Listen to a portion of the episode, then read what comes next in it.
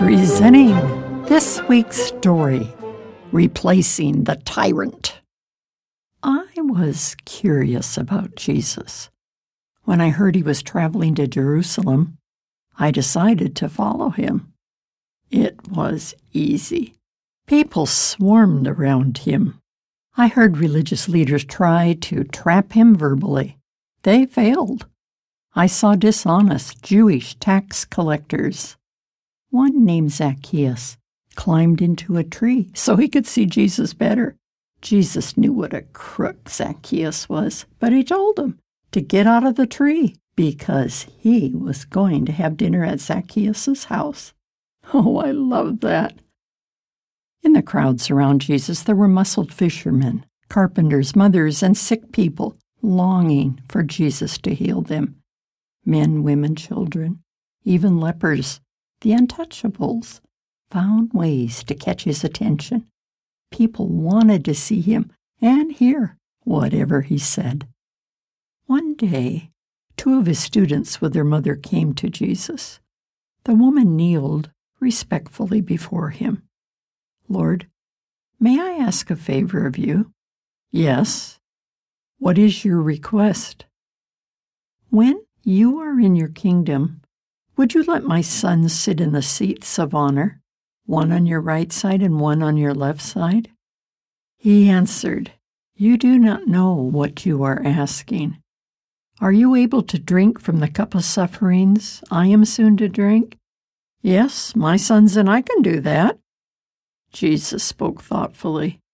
You will drink from it, but I do not have the right to say who will sit on thrones beside me. My Father has prepared them for the ones He has chosen. Jesus' words were heard by the other students and myself. The students were angry that any student would ask for special privileges. I wondered, what did Jesus mean when he said that he was going to drink from a cup of suffering? Did he know when he would live in a kingdom that would be his? I wished he would sit down and we could talk together. After the mother's request, Jesus spoke to his students about leadership. His words shocked them, and they were embarrassed by their own stupidity. Good leadership was what Jesus had lived before them. The students were used to living in a country which had been defeated by the Romans it was not a country of the people, by the people, and for the people.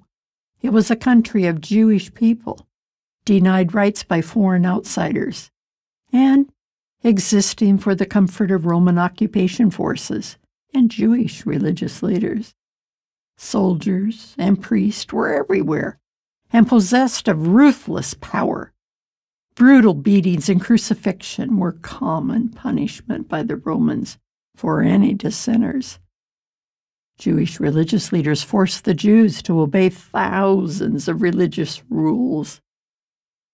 It was a miserable fate to be governed by outsiders and abused by insiders. Jesus told his students, You know leaders who are tyrants. If you want to be a leader, then be a servant to the people around you.